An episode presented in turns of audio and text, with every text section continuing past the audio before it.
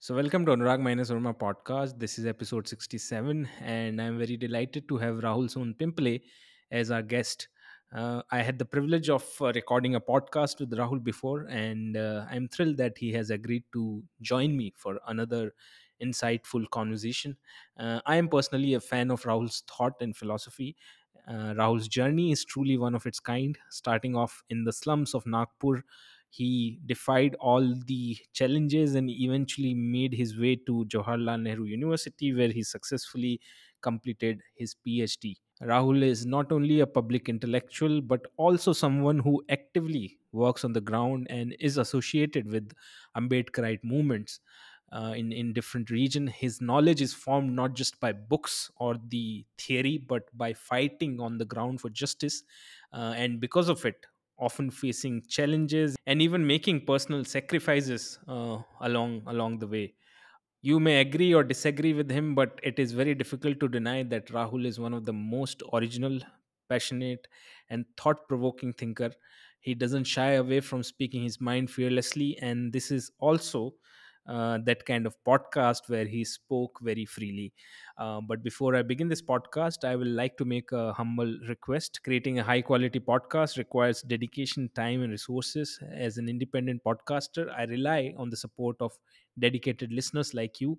Your contribution have not only helped me to sustain this podcast but but also enabled me to deliver uh, thought provoking discussion that that that matters. So if you enjoy this podcast and and would like to support its growth then please do consider becoming a patron or making a donation through platforms like paypal buy me a coffee or instamojo. Your contribution regardless of the size directly enhances the production quality of each episode cover operational cost and allow me to invite fascinating thinkers to enrich our conversation. As you know that these are the difficult times and uh, uh, your your support right now matters more than ever. So please do consider supporting me. All the links are mentioned in the description box. So please do make sure to check them out. And now without any delay let's start the episode number 67 of anurag minus Verma podcast welcome welcome Rahul bhai to the podcast I think last time we recorded when the podcast was in the beginning stage, it was the 14th episode that I recorded with you. So right now we are we are recording the conversation from JNU, from the roof of JNU. Um, and uh, since I have also studied here, so it's always mixed feeling, multiple kind of emotion whenever I visit the campus. Um, you have studied at JNU at, at one point of time and have spent your uh, formative years in, in the campus. So when you see the campus now as a as a visitor, not not as a student, uh, then how do you uh, feel feel about it? It has has it changed or uh, the world itself has changed? Like how, what kind of feelings do you have when you see that? Yeah, so it's not been very long that I left the campus. I was here like you know uh, for last uh, six months till January for my PhD submission.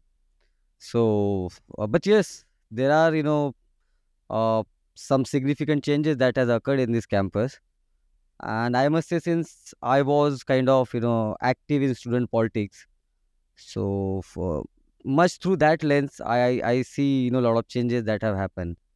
Uh, because uh, earlier the student activism was very vibrant in this campus and the everyday uh, uh, everyday campus life was uh, used to be much you know mixed with a lot of uh, political contestation that you know used to be there. Now also you see it but not very frequently. So if, if you know like in jnu we have this uh, uh, concept called ugbm where uh, you know union or even in any other political organization or even individual can call for a ugbm if if they want to discuss some important issue and they want to take certain decision on it. So this is to be the practice kind of a let's say a democratic practice that is to be there. Now you don't see that is happening anymore. And let's say the administration has taken over much of the student politics. And therefore you don't see much you know vibrancy in nowadays. That that that, that difference i i can tell you that i, I see. Otherwise things are all same. Uh, campus uh, when it comes to its uh, um, its physicality the campus is as beautiful as it is to be and the buildings are still very from old. the Soviet era. yeah, less you can say that. But yes, the structure and the buildings are quite old. They need to be, re, you know, there need to be some work should be done. But that's also true, no? That with the changing time, the changing world, the aspiration of the public, aspiration of the youth have also changed. So you can see, we were discussing a while ago that now there are many universities which have opened up. You can see like uh, in Sonipat, which is the Manchester of. Uh, is it in Haryana? I don't know NCR. so whatever Manchester of the North, which has become so there are many big university have opened up. E- even in the Pune, there are Flame, and now there are dis- um, talks about uh, many uh, international university which are about to come in India. So uh, JNU at one point of time used to be one of the one of the biggest campuses, but Leading now public leading public university. university. But now it has changed, and since faculties are also preferring to go to these campuses because they pay high, and many of the students are also um, uh, prefer to go there. So maybe some of the bright brains are now you know not choosing JNU as they Yeah. were. So that Yeah. that change is also yeah, that, there. that of course that yeah that that is of course a new change and new development that we see. That you know like uh, mm, I don't know like uh, uh, if that is good or bad. I I, can uh, you know it's difficult to make that difference because even in JNU as a public university, uh, if you see uh, uh, for a long time till you know Mandal Commission im- uh, reports recommendation implementation, JNU also for a long time remained kind of a elite hub where you know uh, you would find mostly the upper caste, upper class people would come and study in JNU.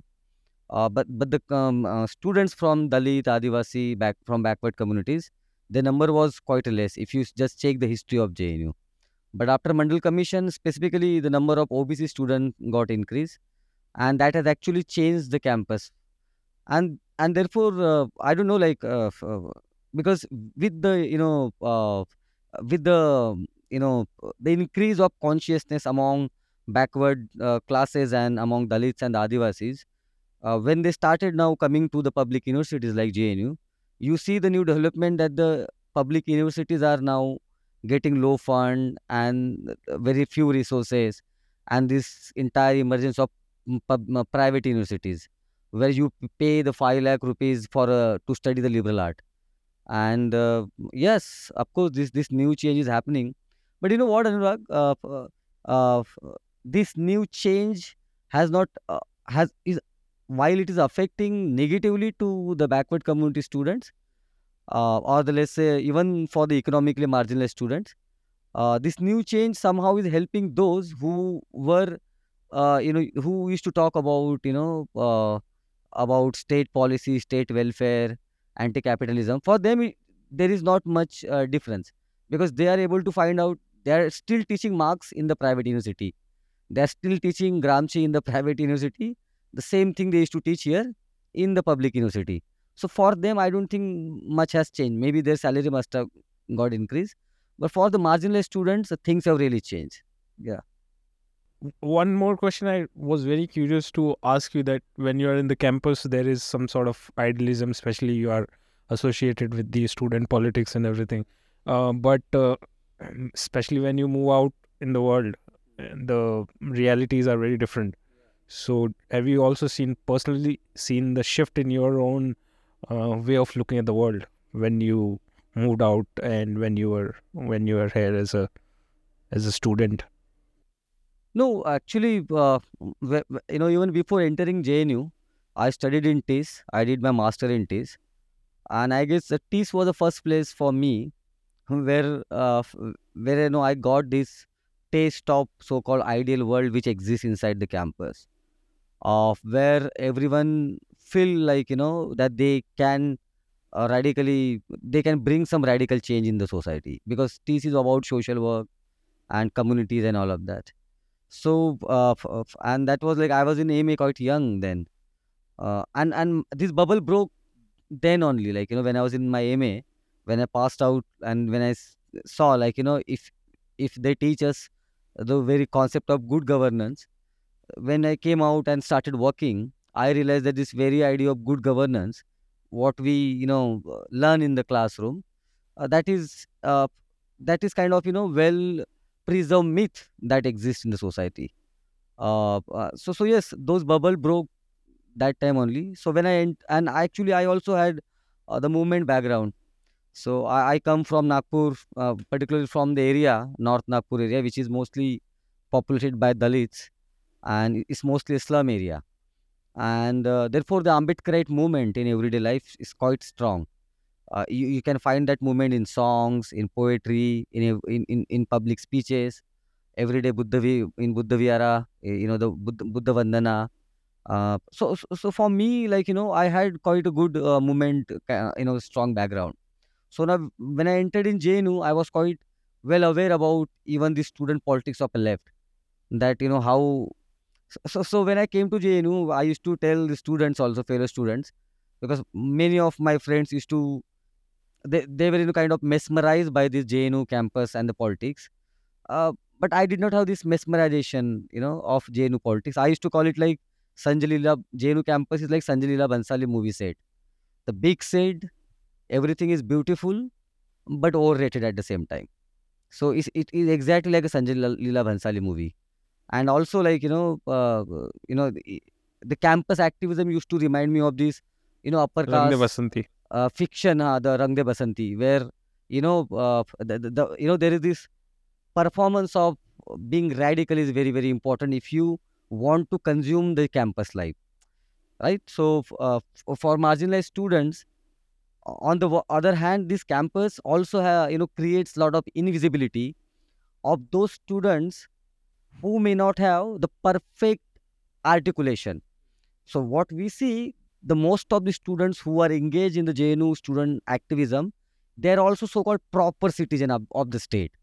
You know, why I'm, you know, this academically I can call them like, you know, this so-called proper citizen who access the state and who also criticize the state. Then there are the huge number of students who are who do not have much presence of a state in their life. So, for instance, most of the students who come from the interior villages and the backward areas like you know Gadchiroli, from Jharkhand, from Vidarbha, student like me, for them there is no presence of the so-called modern Indian state. What what the, the presence of the caste state is everyday life. So you know like you you know the, very idea that if, if you are a you know Dalit if you go to Marathwada, there I did my field work. The idea of village square only exists for the Maratha and the other upper caste. So for Dalit boys also, if let's say in the so-called patriarchal sense, because boy, the male access public sphere more, even that public sphere doesn't exist for Dalits also there in the villages. So there is no idea of modern state which is there. So so so this Rang De Basanti children, when they come to campus, for them because they already have ex- some experience of a state. So so therefore they have to have this performance if they want to consume the campus student activism. They are supposed to be you know rebellious against the state. And you see this public performance here everywhere. Once they are out of the campus here they talk about radical left. Then you see them after this campus uh, in in cambridge if you you know and they write in their sop how they used to do the student activism. And after that you also see them doing the post colonial theory sitting there in the uh, uk or in us and everything is so so for them nothing changed. So, so for them is all about consumption. So you, you said a very interesting thing about uh, how there's certain kind of vocabulary. Uh, there is also an cer- certain aesthetics of the uh, protest and uh, political correctness, and many of the marginalized students don't even know these terms which exist, and uh, for that they can be labeled names because they don't know what are these things, what what are these terms. So you also write against the idea of political correctness. So why do you think political correctness is something which uh, is not very constructive thing? no exactly because because you see this uh, first of all this political correctness uh, which generally uh, comes from the particular class. And uh, i believe the political correctness works as a commodity. You know it doesn't work more as a let's say the organized form of ideology. Rather it, it, it is it is much it is a part of this you know uh, ruling classes. So for instance uh, i always say now the political correctness doesn't work like this. For instance that you know you are an upper caste or upper class and i am a dalit so now it doesn't work like this. I i we both are sitting and i'm asking you pass the mic. No this is not how the political correctness work now. It works like this. Now you will sit and you will give me the mic and say oh speak. And you you will also say oh call me upper caste you know call me with all the names. And then only you feel happy. Now you're a prop now you're a perfect person. You have listened the oppressed. You you you you know you you ask him to criticize you. You have accepted your privilege. Now you are perfect to consume the pol- political correctness as a commodity now now only you can live very peacefully. So so, so, for instance in, in this capitalist time in this chronic capitalism you can only consume this commodity with the you know guilt. Without guilt you cannot consume. Same this political correctness gang mostly upper caste and also some you know upper class english speaking dalits and so called Bahujan also part of it. So for them this political correctness works works as a commodity. If they don't consume it they are not so called good morally good people so therefore i i see in the everyday life of the masses and let's say Bahujan masses you know what works is basically the everyday strategy of living a life. That's what even james you know scott calls about you know this uh, the wisdom of subalterns. So i agree with this concept of wis- wisdom of subaltern. So for instance if you live in some let's say in in some village like you know in i'm from maharashtra so i can tell you the place of like you know marathwada where this maratha dominancy is, is, is they have a lot of impunity so so, so if you live in in that village so you don't work with the political correctness. How you work with the everyday strategy. So for instance, even if I am, you know, I, if I have to say that, you know, to, uh, you know, like uh, if the upper caste comes and you know, like uh, uh, attack my house, if I do not perform my masculinity in in in that particular place, so uh, you know, there is a danger right? Now the, the very idea of masculinity in this entire political correctness discourse is something not just uh, morally but nowadays also has been clinically been understood as a pathology right? But there it is not. My observation tells me that if you go among you know at the ground especially among the subjugated masses so this performance of masculinity is very important for that uh, you know uh, let's say for for for a marginalized uh, caste. And therefore you see now this keeping mustache you know uh, you know basically threats the upper caste. Now this very very act of keep, keeping mustache can be called as you know the pride on mustache can be called as a you know the performance of masculinity. But there if you go at the ground that very performance becomes very important if you want to have certain kind of you know uh, let's say you know uh, the assertive living of every, everyday living. You cannot see so therefore i see this political correctness also works as a you know let's say you know the moral lens through which you you criminalize everyone. On the way on the other hand the same political correctness you, looks like very liberatory but it's not liberatory it's and that's what I, I say that you know this very political correctness is a part of a consumption for the elite ruling classes. At the same time the very political correctness is becoming the tool to criminalize the masses right? So so i believe like you know uh, and therefore i see this political correctness is nothing but the you know uh, the production of uh, you know the ruling elites and in, not just in india but everywhere Even like for example in Rajasthan, there are many Dalit who are being killed for mustache. There was a case in the southern Rajasthan. Then there are many Dalit who are uh, attacked for uh, sitting in a particular style or having a Royal Enfield bike. yeah royal, Or yeah royal so enfield yeah these yeah symbols they are attacked. So yeah I think yeah when people are analyzing the society and the lens of uh, masculinity, they are not taking these things in account. That how it is more complicated than it seems.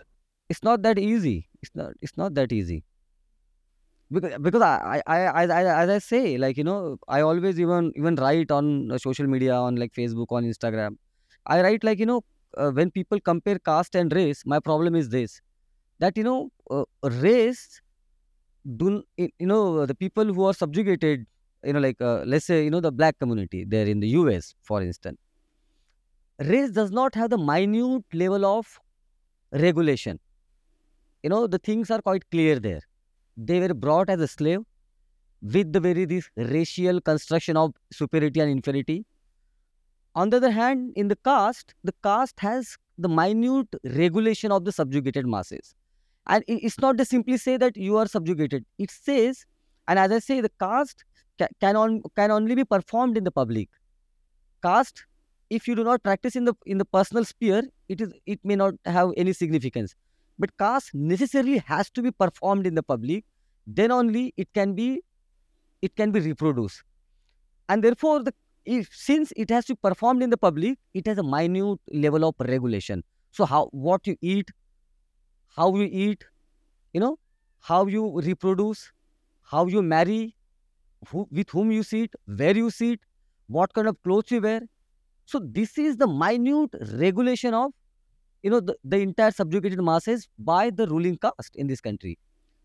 And therefore i believe that you know mm, uh, uh, this most of these categories which comes through political correctness even some dalit scholars they simply take tho- thi- these categories and they start analyzing the dalits and the other subjugated masses or write some blind blind kind of celebration or they do some blind celebration. But no caste work exactly you know in opposite way. It basically if if most of these categories fails to understand that how caste operates you know at the ground level. Even in the everyday Even urban the every- spaces there is a they talking specifically about the performance bit there is a proud some people say where is the caste but look at the vehicles in delhi rajput number plate brahmin gujar jat. So everybody has that marker on their vehicle. So indian highways i think are cast in motion. So once i wrote like Bhansali's you films are see the- like poet allegedly poetry in motion. So indian highways are like Yeah, cast in motion. So you see them everywhere. So there is a complete reproduction like yeah. of, of, Of- the of of the the, idea of the caste yeah. Yeah last night when we were talking you were telling me about your childhood and how to uh, even to buy certain things you have to work. So you worked at uh, many restaurants and catering things and not even restaurant like you know the small hotel tapri. Wa- washing utensils. Yeah yeah. So th- this this was a particular kind of life which was devoid of the material things. So generally people who come from that kind of background then aspire for things which are material but you choose to become a public intellectual and gain knowledge.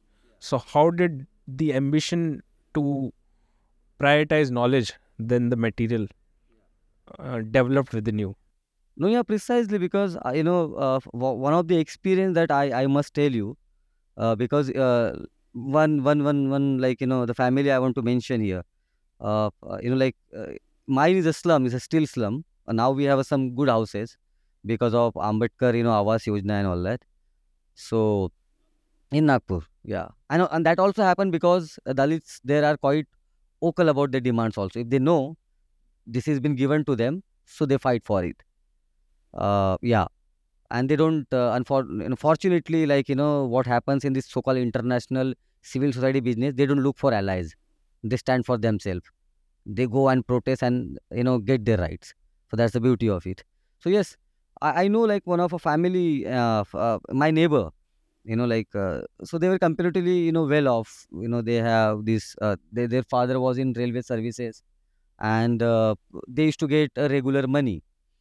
But what i saw and they used to you know also get uh, like let's say you know those kids they used to get all the you know like bike or cycle if they want all of that.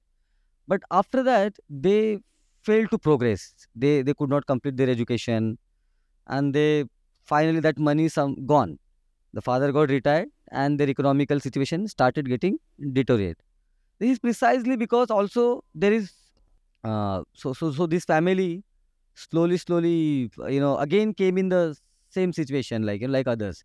They also then you know had to struggle for their everyday livelihood and all of that. And this is not about you know just about one family i have seen most of the families who are living in slum and who were comparatively you know doing good economically. Later on you know because their children did not take good education or simply you know uh, got into this you know uh, the the you know the consumption of material thing uh, so i saw you know their decline also. So this is precisely why because you know uh, there is no there is no cultural capital in that way you know uh, because you know uh, and there is no because in society it's not about just when you invest in the market the people say that who do do well in the uh, in in the open market who has the best knowledge about the market then only you you know are able to do good in the market. Similarly in society the people who ha- who has the information who knows with this money i can take education and go abroad. Like for instance brahmins in maharashtra. You will hardly find any brahmin in the villages first. The second you will hardly find any brahmin even even in the cities. You know like even if their if their children are not in the america or in some other place at least their cousin or someone else will be in the america. Because they are the one who are always very been very close to the knowledge and the information. And therefore they use this information for their own benefit right whether it's uh, and whichever whichever economical system it is whether it's a, whether it's a socialist state or whether it's a capitalist state. These are the people who are very close to the knowledge system and they themselves also reproduce the so-called knowledge and therefore they are able to mobile. But here in slum what i saw there is this you know lack of you know let's say this grand knowledge or let's say this knowledge of you know knowing the world. Oh this is how we i can go forward and therefore for me it became very important. If i want to change something about me my family and also about the people you know in my slum i decided no education is very very important. Even if i have you know good money let's say uh, but but but that but that money will not long really last if you do uh, if i do not have a good so called let's say a cultural capital. And therefore you know i decided to no matter if i have to work no matter you know i i, I sleep for 4 or 5 hours. I have to because i used to work i used to study i used to go college.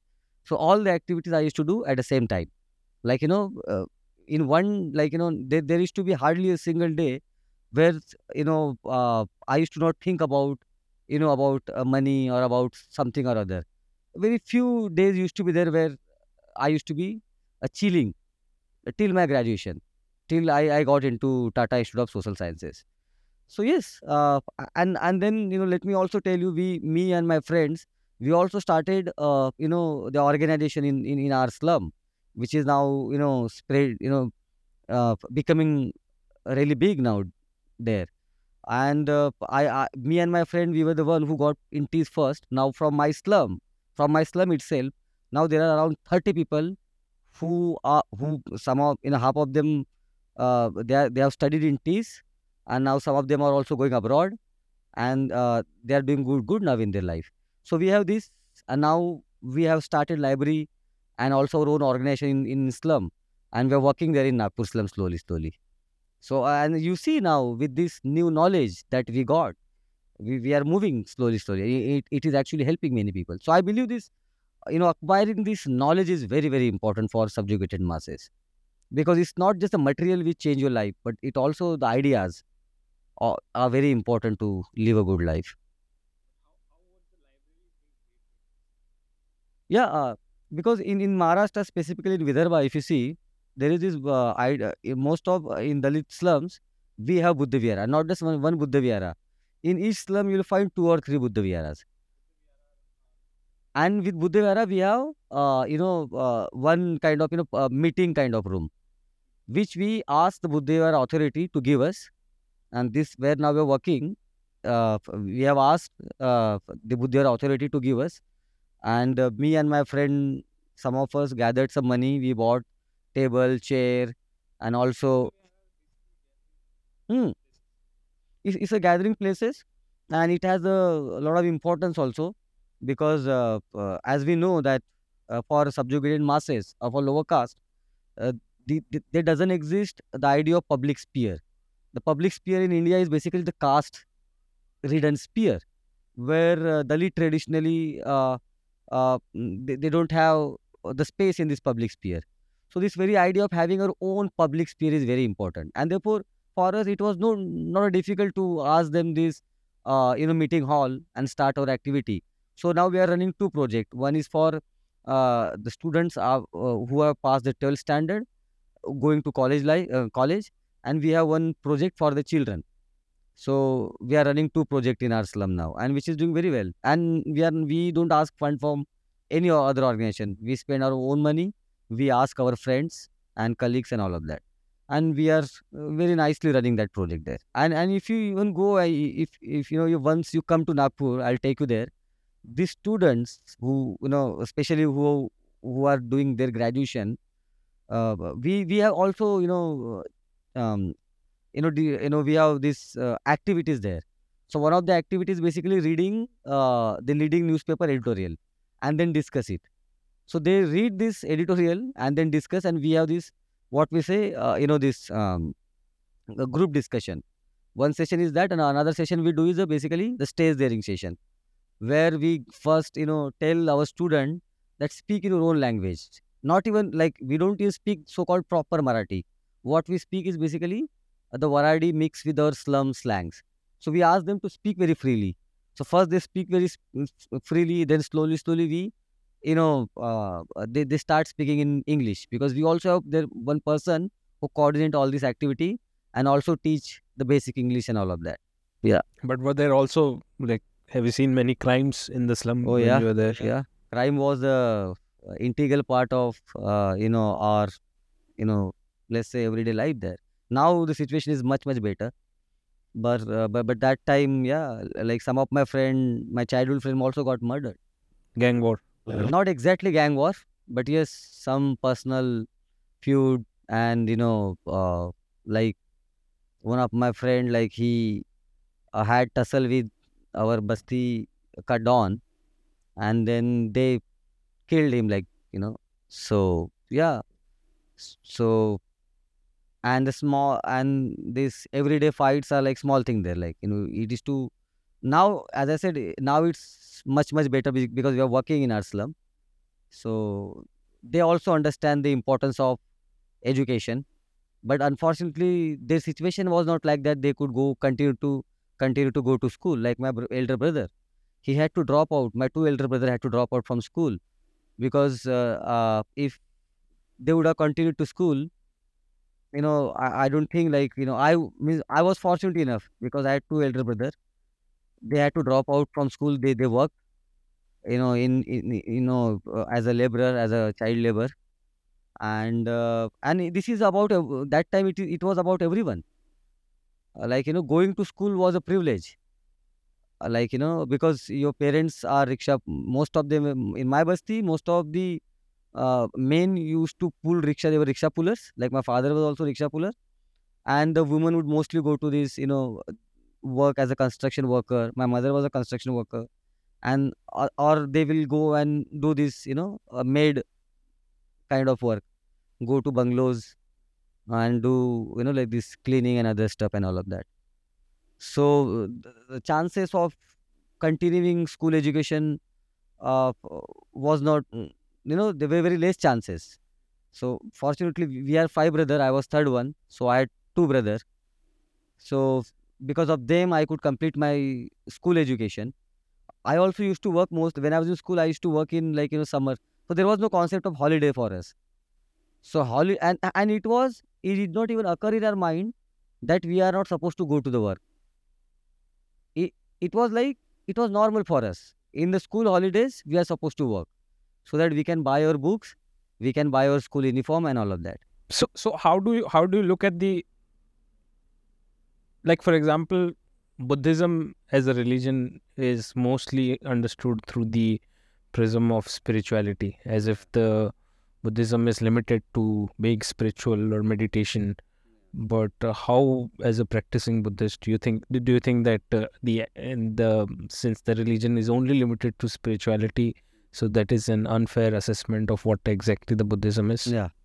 Yeah so i, I basically mostly you know understand uh, uh, buddhism through you know baba Sahab's buddha and his dhamma and also the other texts where he mentioned about buddhism. Uh, so but as you said like you know buddhism uh, mostly has been let's say consumed in the form of spirituality. And this, uh, uh, and in, not just in, mostly in America and uh, in, in the West, we see, you know, uh, because since they have certain, you know, uh, access to the, you know, material world, not just certain, but the Western world is all, all about consumption. So post consumption, what remains is basically to know yourself, right? Now, therefore, to know yourself goes very well with this celebrated idea of Buddhism, which says, oh, know yourself, look into, look inside. So, all of this, you know, uh, becomes very fascinating for the, the mostly the society and communities who, you know, who, you know, have consumed, not just consumed, but but have actually developed some kind of problems uh, because of consumption. So now, therefore, they see the different kind of world, and that we know we know like many westerners they come to india and they want to consume spirituality all of that but buddhism for me you know like uh, as baba Sahib makes it more as a historical claim when he says the the history of india is nothing but the conflict between buddhism and Brahminism. and he also says that the today's lower caste and mostly with the reference of uh, erstwhile untouchable he says they were buddhist and the very concept of untouchability, Baba Sahib says, basically came by Brahmins as a contempt for the Buddhist. Therefore, Buddhism for us is not simply a spiritual one, right? Uh, Buddhism has to do with the you know the political lives that we have, or you know the the po- political emancipation, as well as the you know let's say uh, the mental you know the emancipation of our mind right The- you know the uh, to to do to to basically counter the hegemonic ideology which is the brahmanism and now very interestingly i also want to add one point here buddhism even by most of let's say ambedkarite scholars or the so-called celebrated ambedkarite scholar what i see they say like when baba sahib says prabuddha bharat they say it means that the enlightened india and therefore it is not about the majority of that the majority should convert into Buddhism. But for me, Buddhism is basically also stands equally the very idea of Buddhist nation, where the conversion becomes very important. And the conversion can only happen when you treat Buddhism as a religion. Therefore, when people people make the Buddhism mere as a spiritual one, or they reduce merely to the meditation or the vipassana, I have a problem with it. Anyway, the vipassana and meditation you know uh, it's a surplus in the life you know it, it cannot be uh, it, it cannot be the part of everyday of subjugated masses who struggle for their everyday you know livelihood. You know like i know in my slum i can tell you this story and they still you know i i, I you know get the flashes of that man regularly. Is no more. So this man you know in front of my house only there was this small uh, jugi it is to be there. He would come uh, every night around 11 o'clock you know uh, and he used to stay alone. He did not get married and all of that. So he would come he will he would cook. He would cook he, he would you know, drink. And uh, uh, uh, and then uh, and i'm telling about the summer days especially he would drink eat. Mostly he would get beef eat drink. He would not talk with many people. He would also sing very loudly. And no one everyone know this is a normal for him no one would just object. Why are you singing loudly? Oh you are uh, you know basically uh, curtailing our private privacy and all of the disturb nothing. Everyone was we used to stand in this uh, village uh, basti ka square square basti ke chowk mein and we would just for us also it used to be everyday normal. So he would come cook drink eat. He would come outside his house uh, then he would just uh, like you know lie down there smoke the bidi he would sleep right? He would wake up next morning you know cook his food take auto uh, take rickshaw go to his work. That is to be his every day. There was no sunday there was no saturday there was no friday night okay? So therefore for him there is no surplus and therefore there is no surplus enjoyment. The life is completely intertwined in the everydayness of you know living. You just have to live okay? And therefore i believe the religion for that man or this community becomes very very important not just in just form of spirituality but in the form of rituals. If the buddhism does not have rituals then it it is no use for the masses. It is just simply become the part of consumption. If it is just a spirituality right? And therefore for me buddhism should be there in the form of you know everyday practices which we have. Now in, in, in maharashtra there are some people mostly middle class and upper, upper middle class dalit buddhists. They would criticize uh, dalits uh, uh, drinking and celebrating ambedkar jayanti. Oh see baba sahib said you know read and all of that. But no for as baba sahib said for masses the religion is very very important. He believed in the durkheim idea of religion also right? Without religion you know uh, uh, they will be divided or, or let's say you, you know you're putting a lot of pressure on them. Pressure of you know finding so-called truth. Like these upper class elite masses they're always in press- pressure of being happy. I don't know who is happy but there is this always pressure of being happy and that's how in the capitalism work. Capitalism always sell the happiness and also claim that yeah yeah. So similarly these people claim to search the truth. No i'm not that buddhist who says oh believe in yourself. No i don't want to believe in myself. I want a strong religion and also a strong leader who can lead me and tell me what is the truth. Maybe that truth must may be manipulated but i want to accept that. And this is how the society is function and this is how the society should function. Society is not a monastery. Society is a system. There are rules to live a life. There are guidelines to live the life. Unfortunately for the for the lower caste as baba sahib says the Brahminism has snatched in the very system cultural system from you. They have appropriated all your rituals on and also you know stigmatized those rituals which gives you the sense of being human. And therefore buddhism as a form of a religion should be practiced. And therefore buddhism should also you know have the very idea of authority. You know therefore these monks are very very important in buddhism. So people say it's not just a monk who will tell you what is the good or what is the bad. No. I want monk should be there to telling the masses what is good and what is bad it's this this saying oh buddhist uh, believe in yourself. You know buddha said you know you are the lamp of your life. Okay but that that is second stage. That is not the primary stage. On the primary stage you know i believe that you should not burden the subjugated masses by finding their own truth. You can't do that. Buddhism and therefore for me buddhism is very very important because it as as i say that the brahmanism there is no concept of human in brahmanism. It is more close to let's say the very brutal kind of paganism right? Uh, because if you just study the brahmanism in that way.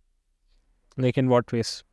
uh, pa- paganism because i'm saying because let's say and and in very rigid sense i'm saying like in in, in pagan life you know uh, the life is uh, uh, not about you know understanding your emotion my emotion or your pain my pain. No.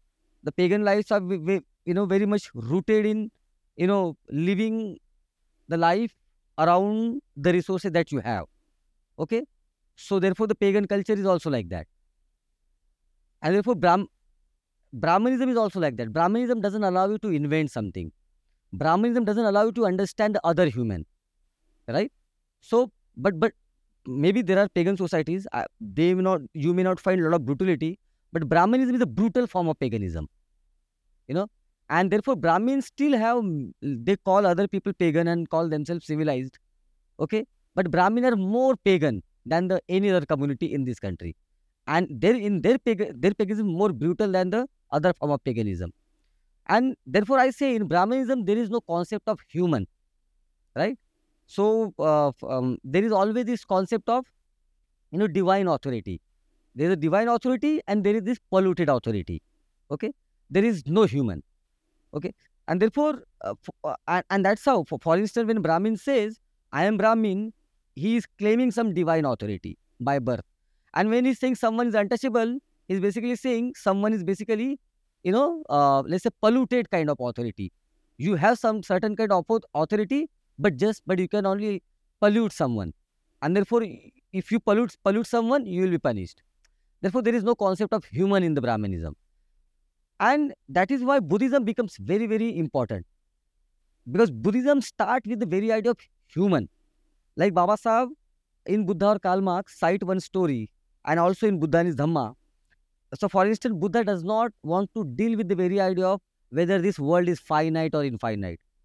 Because it is no use of the human or let's say it is no use of the larger masses because buddha used the word bahujan bahujan hita hai? Bahujan it is no use of the bahujan hita you know? And therefore i believe that the since the and therefore buddha start with the very out the human problem. Buddha says that my concern is not whether this world is finite or infinite. My concern is this that there is a dukkha in the world. There is dukkha in the society that you know and therefore how we end this dukkha and when we say dukkha and one need to also because now people use this dukkha less in hindi dukkha dukkha and dard right? So i say now the dukkha has become another kind of commodity. Now the, upper classes has a dukkha they don't have dard. Like they don't work uh, go to the construction site. They don't have injuries and all of that. So they don't have to remain hungry. They don't have to save their money uh, you know and not eat like eat less and save money for their children for their education not like that. They don't have the basic problem. Therefore they have a dukkha. Someone some someone may say that now the very idea of dukkha has changed. As i'm saying the dukkha has become some kind of you know let's say the mental health problem right? But for the larger masses the dukkha and duk, dukkha and dard is same. There is no differentiation. And therefore the very idea of dukkha of buddha is basically for the bahujan when buddha says bahujan hita hai bahujan sukha the very concept of dukkha is not spiritual but mostly the, the very concept of dukkha is basically to to basically uh, uh, you know the pain of the subjugated masses to live a so-called good life right? And therefore i say you know since the buddhism buddhism centers the humanism is a, the buddhism centers basically how human should be good how human should have the dignified life worthful life. And that is why i say you know uh, since buddhism talks about uh, gives more importance to human than any other religion in this world i believe buddhism for those masses is very important who has been regarded or who's you know who has been regarded not as a equal human. You know like when when when people say oh even the dog can enter into temple but the dalits cannot. What does it mean? It means that the brahmanism and it's not simply that the brahmanism consider the dalits as a human the brahmanism consider brahmin also not as a human. Therefore this bhu devta the brahmins are bhu devta they are not human but they are some kind of god. And and and, and precisely this is what i'm saying buddhism should operate as a religion. Because caste as i said worked minutely. The buddhism also has a minute level of observation and that observation is to emancipate the working class masses. In india the lower caste masses there is no other system there is no other religion which i see has this minute observation of everyday life right? And therefore buddhism is very very important for lower caste. And moreover when baba Sahib says that the lower caste of this lower caste of these countries were the earlier buddhist right? And the buddhism was basically uh, destroyed by the brahmins. It is our duty to claim our past as a buddhist and to make this nation as a buddhist rashtra. And i'm very being very uh, clear uh, here. Someone called me as a fundamentalist. The way other people have the very idea of hindu rashtra we as ambedkarite should have the very idea of the buddhist rashtra. And i'm saying it very clearly that the buddhist rashtra is the only concept which can counter so-called the brahmin fascism in this country. No other ism will work. We have to claim the buddhism as our native our original religion and we should fight for it and also to fight to make this nation the majoritarian buddhist religion is very important But then so- some people might uh, counter this argument with saying that then there are other religion as well in the uh, India, so Buddhism Rashtra may be contradicting with that. but this is again, as I said, this is also again uh, the kind of you know this uh, political correctness where you say, oh, you see, now these there are these uh, RSS kind of people who claim about a Hindu Rashtra. You also have the very same nation of creating Buddhist majoritarian state. But our claim has a history, and our claim is not to have when when I'm uh, when I'm saying the Buddhist majoritarian Rashtra, I'm not saying the other religion will not be there or other religion or communities will be marginalized. No, and I'm also not saying when I'm saying uh, uh, you know the uh, uh, that you make a Buddhist Rashtra. I'm not saying the way they are saying like you know convert uh, like you know see you have you noticed? Which does not what does not becomes the popular uh, concern even for so-called liberals or even the media? The conversion. Even when baba sahib converted into buddhism it got really less attention in so-called popular media. And and also precisely so-called progressive upper caste and the congresses they did not talk much about it. And our people said said it is a revolution. Conversion is a revolution.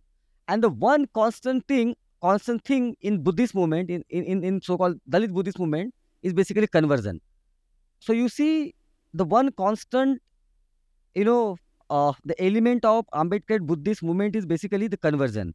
Conversions is a constant thing which are going on which very few want to talk about it. Now recently there was a conversion in gujarat. Before that also there was a conversion. And you know more than dalits converting into another religion.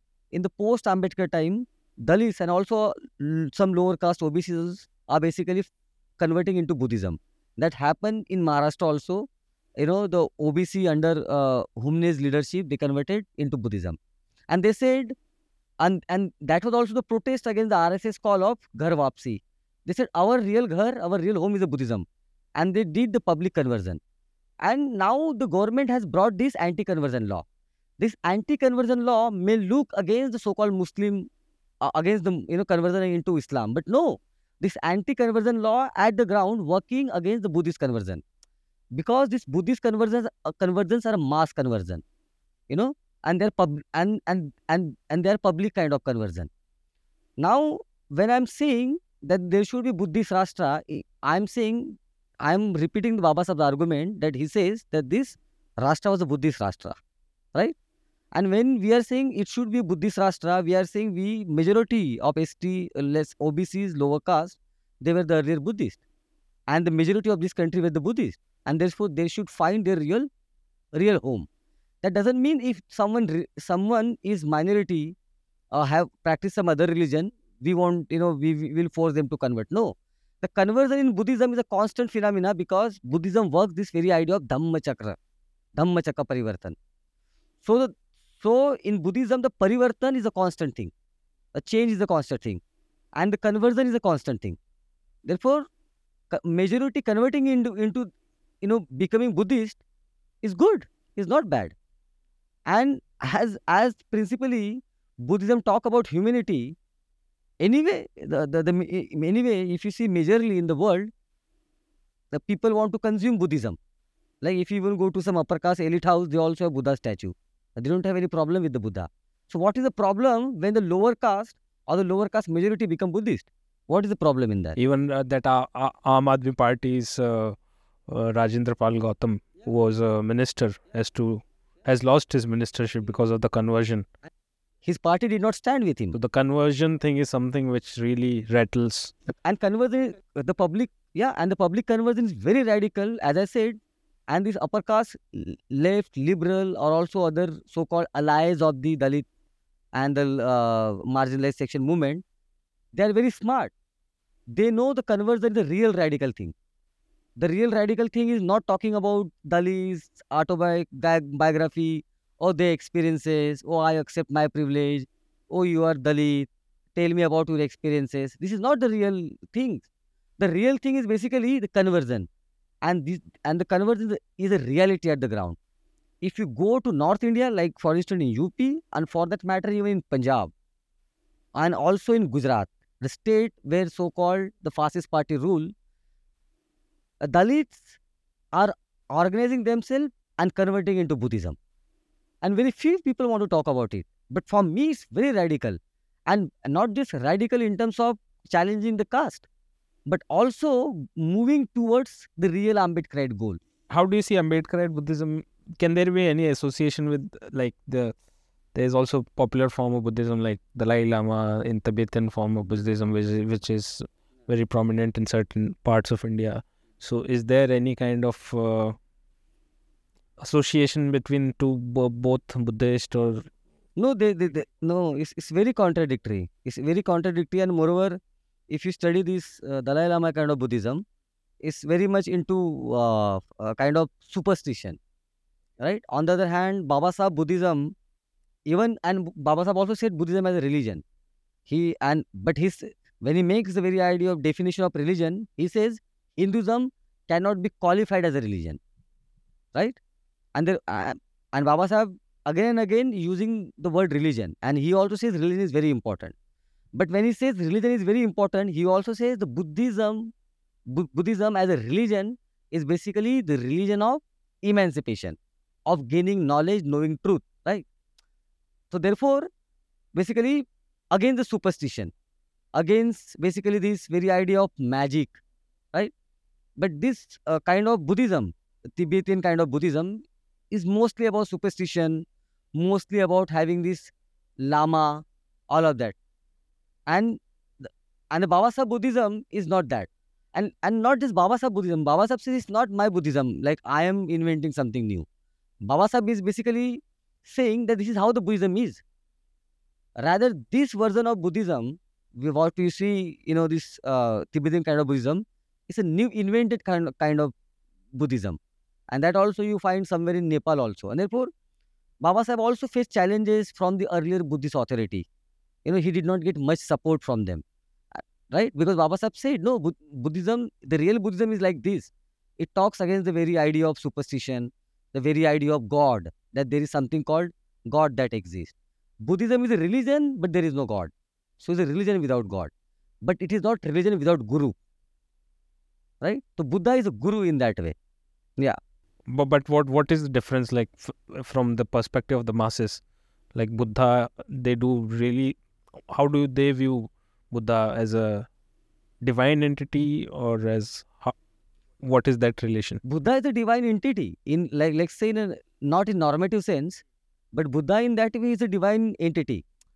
Now, even for someone who is educated and intellectual, he can, and I'm using this word very consciously, he can only consume so-called Buddhism only because he can accept the Buddha's authority, the Buddha's divinity. Because he is not divine, the Buddha is divine. Right? Now, for the subjugated masses, there is no consumption of Buddhism, right? But rather, the these converted, mostly the, the the converted Buddhists in Maharashtra who mostly live in the rural area or in the slums. Okay, for them, let's say the Bud- Buddha is a god.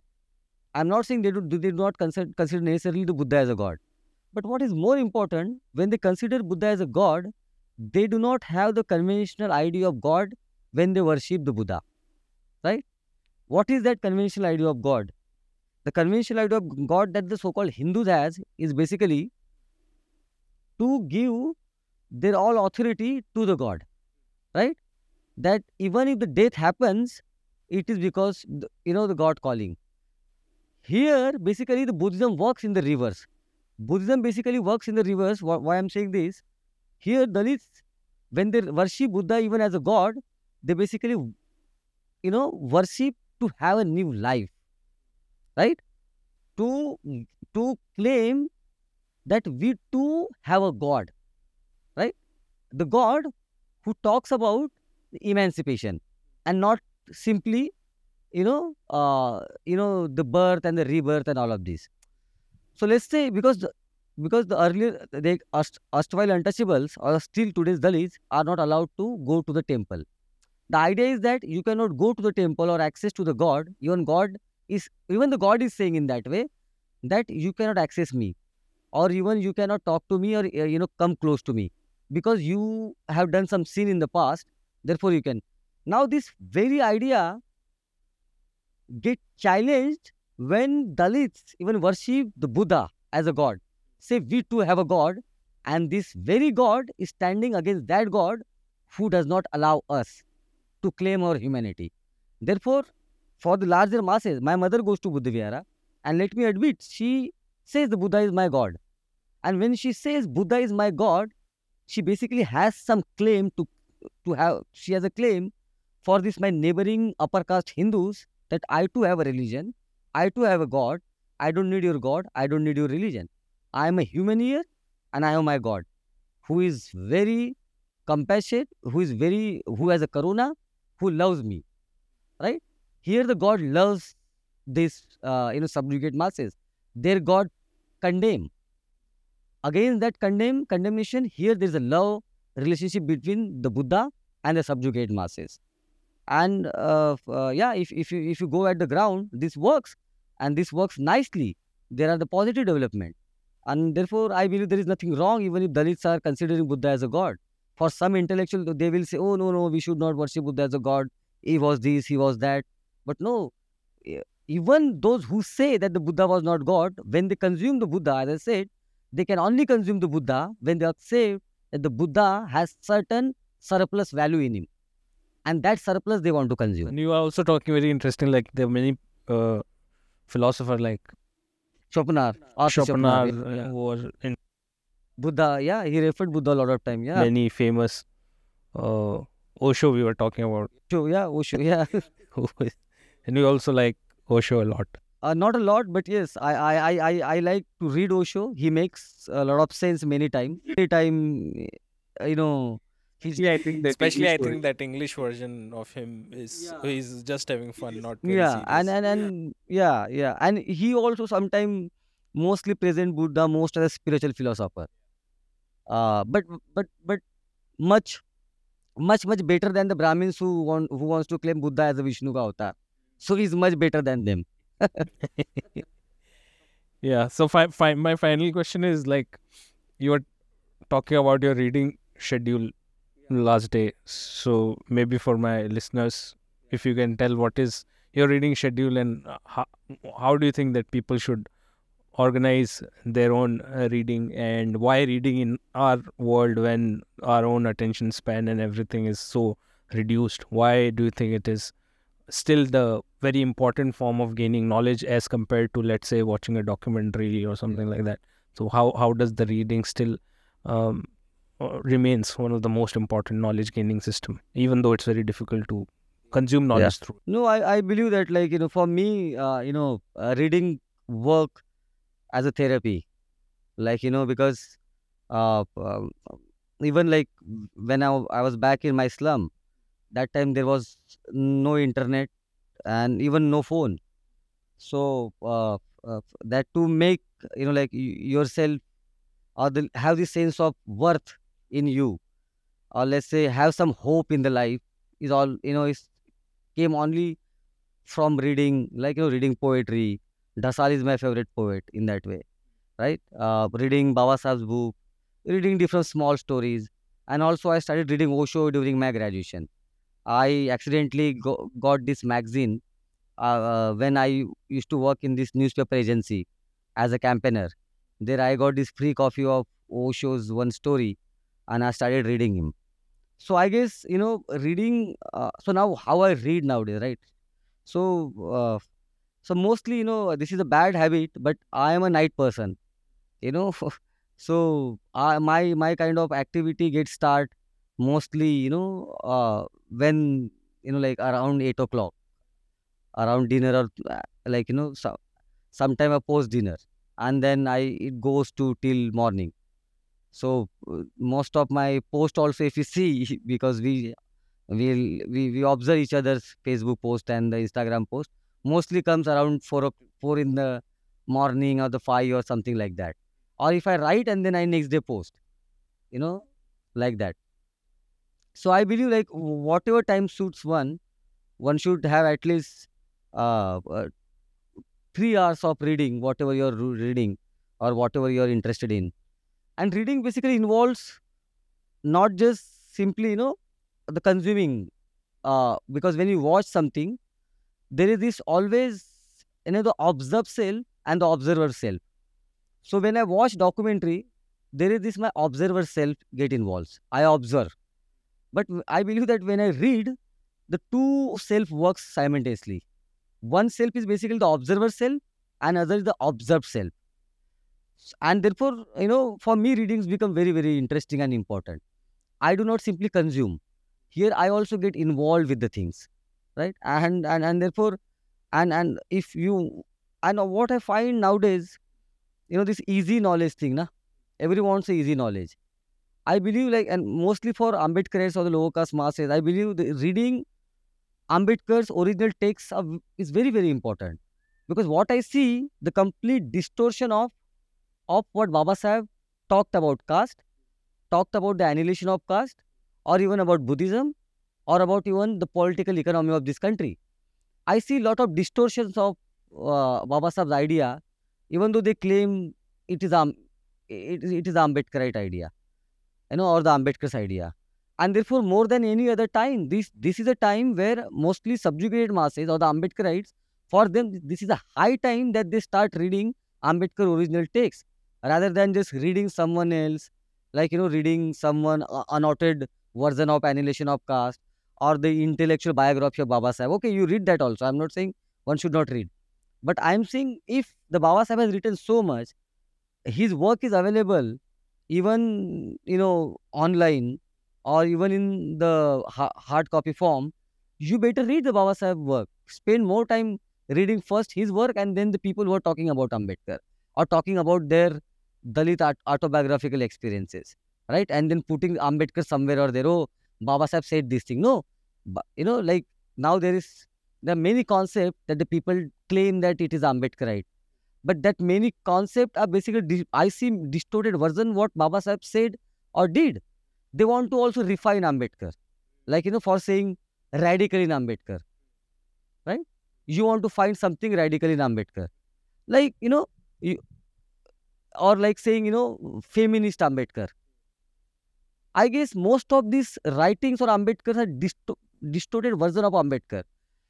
You know, saying Baba Sahib was exact like this but if you if, if someone i'm saying that one should accept baba sahib as as he was rather putting more of your reading in him it is interesting sometimes to say okay radical in ambedkar or ambedkar as a feminist but what i see baba sahib most of his ideas even let's say go with the so called now the popular form of feminism one you find a lot of contradiction also in that like or let's say one says radical in ambedkar you also find Baba Sahib at you know Baba Sahib is not saying one thing at one time. He is someone who believes in a change and believes in a spontaneity. He is not someone who, who also believes in the development stage wise, like the Marx did. Marx said first, you know, the feudalism will be, you know, will end, then you know the capitalism will come, and this is how then the proletariat revolution will come after capitalism. He talks about different kind of stages. Baba Sahib doesn't talk about different kind of stages. He believes in the spontaneity and use of a force to bring a change at that particular time. And therefore, you see many of act like when Baba Sahib dissolved the Labour Party, he formed the Scheduled Caste Federation. He did not stop there, saying, "Oh, you know, th- there cannot be the worker revolution in India, or the worker also are, uh, you know, have a caste consciousness. Therefore, I should stop my movement here." No, he formed the, uh, you know, uh, Scheduled Caste Federation. After Scheduled Caste Federation, he said he formed, uh, he basically designed the way, you know, the Republican Party of India. He also wrote the Buddha and His Dhamma, saying this is the, you know, the next path for us. You know, he did the conversion, right? He he he got defeated in the election. Scheduled Caste Federation could not win many seats. He also he started a new movement, which is a conversion movement. Okay, he was supposed to go at many other places to for conversion, but because of his health, he could not do that. But he actually treated it as a movement, the conversion as a movement, not just one act, but continuous movement. So what I'm saying, Baba Sahib believed in the spontaneity and the use of a force to change it. The very idea of action is very important for Baba Sahib. And therefore, many of his ideas may not exactly stand equally with this predominant notion of, let's say, feminism or radical in Ambedkar. Baba Sahib, as I said, believed in spontaneity, and one need to understand Baba Sahib in that particular spontaneity. Baba Sahib has a universal idea, and those universal ideas not necessarily all the time match to the other universal concept. right? They also have some kind of autonomy because Baba Sahib was dealing the caste and the community which is which which subjugation was completely different than the other community who were subjugated let's say in the europe or in the western society yeah Thank you so much, Rahul, for this conversation. I really, really enjoyed it, and I'm I'm very thankful that uh, you you came on the podcast and spoke so freely and passionately about about the issues that that uh, matters. Thank you so much. thank you thank you very much anurag it is always you know i like to talk to you that's it i really like thank you very much Thank you. Thank you. Hope to talk you talk to you soon. yeah sure sure sure i'm looking forward yeah thank you Thank you. So this was today's podcast. If you like it, then please do consider becoming a patron on Patreon or support me through InstaMojo, PayPal, Buy Me a Coffee. All the links are mentioned in the description box. Thank you so much for listening to the podcast.